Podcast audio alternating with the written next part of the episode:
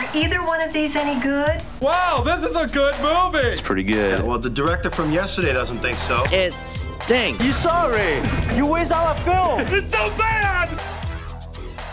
Not the busiest of weeks at the movie theaters this week, but a couple new movies to talk about and a few things in uh, home entertainment. And of course, we lost a Hollywood, a screen legend just in the last few days. Welcome. This is the Screening Room Podcast. She is Hope Madden. He's George Wolf. And we are from maddwolf.com. And the Screening Room Podcast is sponsored by Marcus Crosswoods Theater. With their 70 foot wide ultra screen featuring Dolby Atmos surround sound and Dream Lounger recliners. And of course, the big news we got just a couple days ago uh, Burt Reynolds passing away at the age of 82. Obviously, anybody that's seen him lately, he didn't look, you know, in perfect health, but I didn't know he was that close to death. But uh, he, it, it's funny, we talk a lot about you being an 80s kid, me being a 70s kid. So by the time you knew who Burt Reynolds was, it's probably past his, his prime as a pop draw of Hollywood, which he certainly oh my, was yes. in yeah, the no. 70s. No, but but uh, you know his performance in Boogie Nights and just Boogie Nights generally, I just thought he was so so great in that movie. But no, I missed all the your cannonball runs and your longest yards and your whatnot. Although I love Deliverance and always have. Yes, yes. He, you know, he had those years in the mid to late 70s where I think they, they always were saying that he was the top box office draw for five years in a row, which Mm. is, you know, hard to do. And then I think he would even, he even admitted in his autobiography that he just was more concerned with having a good time than choosing, you know, quality projects. Right. And that certainly bore out in the movies. I mean, uh, you know, Smokey and the Bandit was hugely popular, Mm-hmm. but then more of those films where he just seemed to want to hang With all of his buddies, Dom yeah. DeLuise Yeah. and Jerry Reed and all these people like that, and just to have a good time. And he continued to be a huge presence, you know, on the talk shows, in the tabloids, whoever he was dating. And he was just a constant pop culture presence, even if he wasn't a big movie draw. And into the 80s, boy, those movies got bad. And uh, he didn't really draw anything No. anymore toward. But then, like you say, Boogie Nights was a Oh, tremendous, a tremendous return, and he got Oscar nominated for that. And I was honestly, I was surprised. I mean, he lost that to uh, Robin Williams Mm-hmm. that year, lost Best Supporting Actor. Not that Robin Williams didn't deserve it, but it just kind of surprised me because it seemed like he was just going to get it that year. You know, I think he, I think he thought so Mm-hmm. I think too. he did too. Uh, but he still, I think he got a Golden Globe and got some other awards that year for a very good performance. Deliverance, great performance. Great Um, movie. Great movie. Yeah. Really great movie. So, you know, it's easy to to forget through all the the caricature of Mm-hmm, Burt Reynolds over the years. You know, the Turd Ferguson, uh, Norm Macdonald impersonation That is so great. from Saturday Night Live, which was great. But you know, it's easy to forget what a huge, huge presence And he uh, seemed just like was. a good guy. He really seemed like a good guy, like a funny guy that liked everybody and everybody liked and him. a fun guy. Yeah, a guy, yeah. Mm-hmm. a, a, a fun guy to hang out with. I mean, some of those. You look up some of those um, old moments on the the Carson show, or even the one with Jay Leno, where they, they the the one comic they throw pies in each other's faces. I mean, he was one of those guys that you just you know didn't quite know what was going to happen. Like to be a Hollywood star, like to be in the middle of everything. So definitely a big, big screen legend lost. Uh, and RIP to Burt Reynolds this week. But we'll move on to uh, what's new in the movie theaters. And I guess we're starting early for the Halloween scary movie train. We're getting back into the Conjuring universe with the story of a priest with a haunted past and a novice on the threshold of her final vows. They're sent by the Vatican to investigate the death of a young nun in Romania and to confront a malevolent force in the form of a demonic nun. It's called the Nun. I had a series of visions when I was younger. And after each one ended, the same thought would be stuck in my head. What did you see? I saw a nun.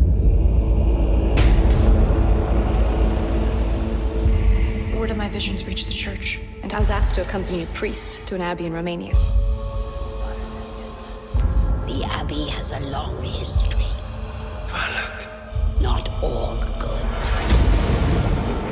Well, we got to look at the nun in The Conjuring 2. Uh, and she looked scary. Scary. Oh, my God. And the Yeah. actress that plays her is Bonnie Aarons. You know, and, uh, Bonnie Aarons, this is what I learned about Bonnie Aarons, and I don't know how many of you remember this scene, but she also years ago in in Mulholland Drive, Yeah. she plays the bum that comes out from behind the dumpster. And, and at that scene, the entire film pivots and becomes a whole different movie. But I recall that bum scaring the life out of me when she jumped. And I thought it was a man also. Yeah, well, if you look her up and see a, a picture of her not in all this makeup, Right. you can see why. I mean, she's a striking woman. She has very striking, very unique features. Mm-hmm. And you could see how a makeup artist or somebody could imagine, oh, I could make her Yeah, scary. yeah. And they really do, because if you remember Conjuring 2, that is a scary, freaky, It is demonic so nun. great. So so now they're they're basing it around that demon, mm-hmm. that nun, and they Valak. yeah, Valak. And they bring in a whole new story going back to the 1950s. Yeah, it's like 1959, and Rome has asked this priest to come to Rome because they want him to investigate the suicide of a cloistered nun. And a cloistered nun means So here's one of the things. Here's one of the things I like the most about this movie. so the entire Conjuring universe, right? It's very Catholic. It's very, very Catholic, uh, and uh, and every so often you have the feeling that the writer slash director. Not only isn't Catholic, maybe has never known a Catholic in his life. so I thought Annabelle Creation was an enjoyable film, but what it got wrong in Oh, terms of Catholicism, mad. well, You it were just mad. drove me crazy. so here's what I like about this one. Uh, it doesn't get the Catholic parts wrong. It doesn't. So so here's what you should know. If you know, uh, a novitiate is a nun who hasn't taken her final vows yet. She's still studying to be a nun. Uh, cloistered, a cloistered abbey or cloistered convent. Nuns who live in a cloister. Uh, never see anyone except the other nuns in a in that cloister. They for don't their lives. no, right. It's it's almost like I mean there are certain monks who become hermits, right? It's it's a Mm-hmm. bit like that. They live together in a group, but they never leave the convent, and no one ever sees them. So this one is more right on the uh, Catholic issues. Yes. And so this nun, this cloistered nun, has committed suicide. So they're sending the father, Father Burke, right? Yeah, Demián Bichir. Demián Bichir. And then he is helped out by a novitiate nun, which is played by, interestingly enough, Taissa Farmiga, who is the younger sister of Vera Farmiga, who Right. stars in the Conjuring films. Exactly. Yeah, so there you go. So, and I'm I'm curious to know if they're going to work that into some future. Um, I'm guessing that they you know, will, because because one of the things that is fun about this franchise is the way they always just you know connect the dots so you can tell that these are in more ways than one really all part of a of a larger whole and, And they- that is one of the fun things about this particular. They find episode. a clever Yeah. way to do that in this movie that will surprise you. Yes. So they go to this convent, and, and it's it's clear. I mean, uh, from the start that it it wasn't a simple suicide. Father Burke realizes that the Vatican is hasn't just randomly chosen him, and that it's not just about a suicide. Like there's something else here that they're not explaining. And so they go to Romania to this to this convent, to this abbey, and this is where uh, director Corin Hardy really excels. Um, is once they're there, particularly the external shots, he makes the most of this location. It is Creepy. it is creepy. It's it's gorgeous. It's isolated. Uh, I mean, it just looks amazing. And then when he gets inside, it's not quite as astonishing, but it's very you know, creepy, medieval. There are all these sort of velvety shadows in these long corridors. It's very much. I just kept thinking to myself, "Oh, I could totally buy Dracula living here. Like this could totally be where Dracula lives." Uh-huh. So it looks it looks the part, and we should mention that the writer Gary Dauberman, he wrote Annabelle, Annabelle Creation. He also wrote It. It, and he's writing It Part Two. Right. Uh, so that's some decent stuff there. But but the the main thing with this movie, the atmospherics, the creepiness. You've got some jump scares, but other than that, it just never becomes memorable No, enough. it's a it's just a very slight film. There's not. I mean, you know, story wise, there's there's not a lot go- going on. It's um, it's it's pretty simple. They come up with some very cool looking images. Most of them involving, you know, like five or six or seven nuns dressed in some particular way that is pr- very creepy. You know, um, sometimes in the big habit, sometimes you can't see their faces, sometimes they've got something else going on with their faces. It, I mean, there's a lot of really cool imagery, and it's a funny thing about nuns is that there is they're almost like clowns, or that there is just something kind of inherently creepy about them. You know, I was going to say funny. You, you've you've never really said that uh, you thought nuns were funny growing up. I've never really heard that. but the, but this movie actually has a little bit of fun streak to it. It does, which I appreciated. So there is so basically you've got really just the two main characters, and then there is a third who is the French Canadian living in Romania who finds the the body of of the the nun who's killed herself, and his name is Frenchie, and um and what he's the only person from the nearest town who would deliver goods to the abbey because all of the rest of Romania Right. thinks that it's it's uh, unholy, an unholy place. So they make him take them there, and he's funny. He's funny, and and the the scenes that he's in are funny, and they bring just a different sensibility, which I think really helps the movie from taking itself too seriously. Which I think would have been particularly because it is such a slight film. Uh, if if it was this slight and also super duper taking itself seriously, I think it would have just been laughable. So just to to to punctuate that periodically with with a laugh, I think really really elevated the film. But on the other hand, it also sort of guaranteed it's just a fun time waster. You know, I mean, the first Conjuring film was scary. It was scary and it was well made And and, it's a holds up. memorable movie. It Yeah. does. Yeah. You know, this is not that. You No. know, it's uh, I prefer it to the Annabelles. You know, uh, but it's just a fun, Yeah. creepy time waster. Yeah, not great, but it'll get you in the mood for a little early mood for Halloween. Right. Next up is Jennifer Garner returning to her action roots as Peppermint. It's a revenge story centering on a young mother who finds herself with nothing to lose and is now going to take from her enemies the very life they stole from her. Peppermint. Mrs. North? I'm very sorry for your loss. We have three suspects in custody, but they're all linked to the Garcia cartel. No witnesses have been willing to step up. They did it. Is it possible that your recollection isn't what you thought it was? The evidence is insufficient to hold the defendants over for trial. You think that you're gonna have justice? Make them all pay. Years ago, Riley North just disappeared, completely off the grid. So she spends the last five years doing what? Training. Well, that's new. You honestly think Riley North did this? Today's the five year anniversary of her family's murder. She's back. Where does that title come from?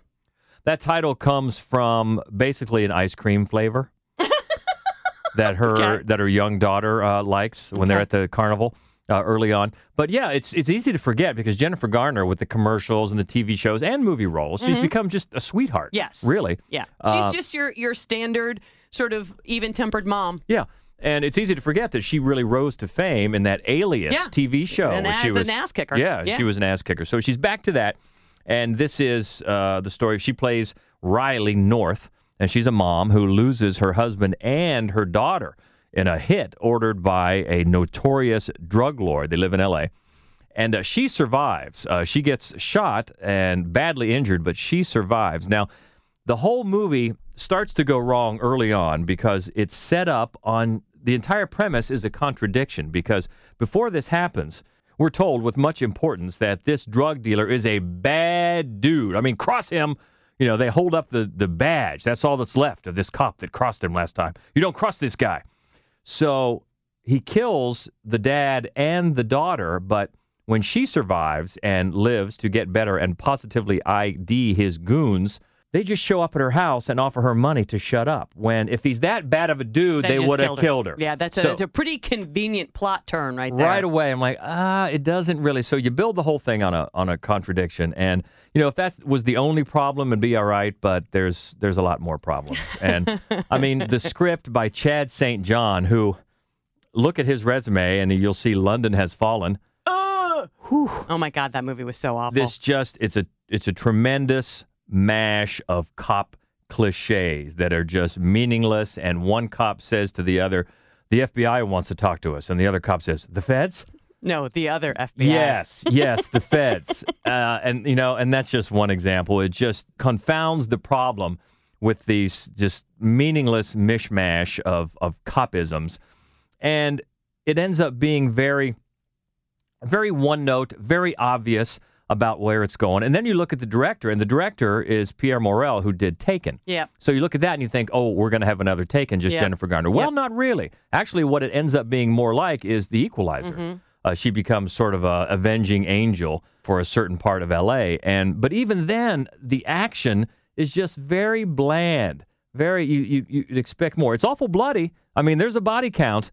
Uh, she she takes some revenge. She kills a lot of people. She kills a lot of people, and I, and I'm not going to say you know usually on those those Taken movies, it's always somebody who their past has given them a particular set of Right. skills, right? Well, that's not the case in this movie. and we really, we never have any idea how she developed these skills. Well, you're right. I we don't want to give away too much, but not really. I think what it's doing, it really wants to kick off a brand new franchise. Sure. Uh, I I think so. Maybe if they get another one, they'll delve into her past a little bit more.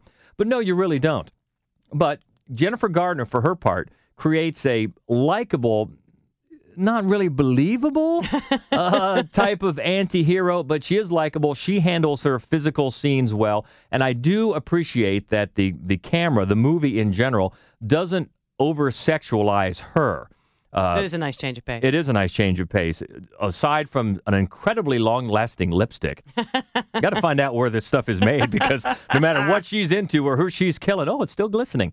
So that that's impressive. But no, it's a good point because other than that, you know, the camera doesn't ogle her Mhm. or they don't put her in certain outfits or whatever. But you know, she still makes a, a pretty good badass. But the whole thing is there there's no authenticity to it whatsoever. I mean, you got kids living on Skid Row who have gleaming white teeth fresh from the orthodontist. I mean, it just goes on and on. There's nothing uh, authentic about it. The setup is so hasty. There's no really reason to get invested.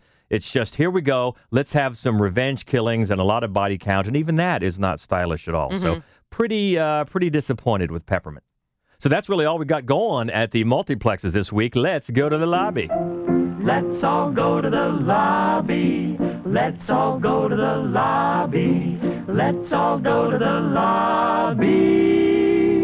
So we'll have a snack and talk about, boy, one of the best movies we've seen in a while. Hereditary is out this week. And you know what? We don't normally bring home that much in home entertainment because we've already seen it. And we watch too many movies really to rewatch that many that are available. But this is one I'm going to watch again. Yeah. Because I want to see it a hundred times. I want I want to study it. I want to see everything that's happening in all of the little rooms of the Yeah. buildings that she's creating. I, I love this movie and I love the detail in it. Yes. And there's a lot to take in about it. And I know it can be very polarizing. We've talked to some people who don't like it at all. Yeah. Although, although I talked to somebody just the other night who said, I take it all back. On I saw second on viewing. second viewing, I loved it. I'm like, bingo. Right. There you go. So I- honestly, if you're on the fence, or if you think to yourself, "Why didn't I like?" I mean, I'm not. If you hated it, I'm not saying watch it again. But if you if you're on the fence, or you're thinking, "God, I feel like I should have liked it, and I just didn't," try it again. Try it Yeah. a second time. Yeah, we loved it so much. It's so effective and can be taken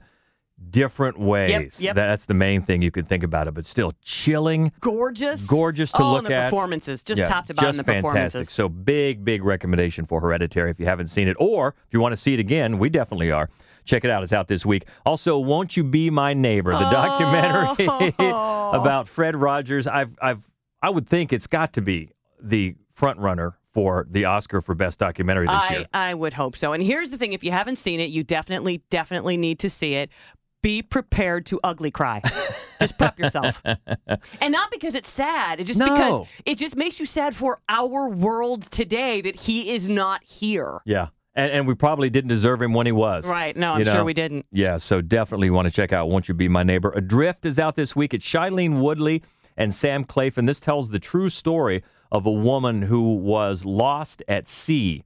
And it's set up well, and the ending is is well done. Some of the some of the shots uh, when the ship and when the the uh, woman gets and her fiance uh, get caught in this hurricane are very impressively staged but it's what's in the middle. You know, the, the, the setup is well, the ending is done well, but boy, it, it meanders toward some real pandering. I thought, which was which was unfortunate, Right. As it gets toward the conclusion, uh, because it's a it's a harrowing story, and you know me, I'm a sucker for this true life stuff. Yes, and also anything in in the water. In the water, You're a exactly big in the right. water guy. And and Shailene Woodley, who it's a producing We credit here, she's very good, very good, and she's good in it. And so is Sam Claflin. They have, Mhm. you know, they spend a lot of the movie by themselves, Right. and they do have a lot of chemistry, and they're very talented. But yeah, they take some storytelling choices that uh, I thought were just a, a little too safe, a little too pandering. Uh, but there's still some things to like here, especially some of the set pieces involving the, uh, the storms and getting caught in the in the hurricane. And that's adrift. Also out this week is Beast. I liked this very much, and uh, it didn't get a much of a theatrical run. So probably, if you get a chance to see it, this might be the only way.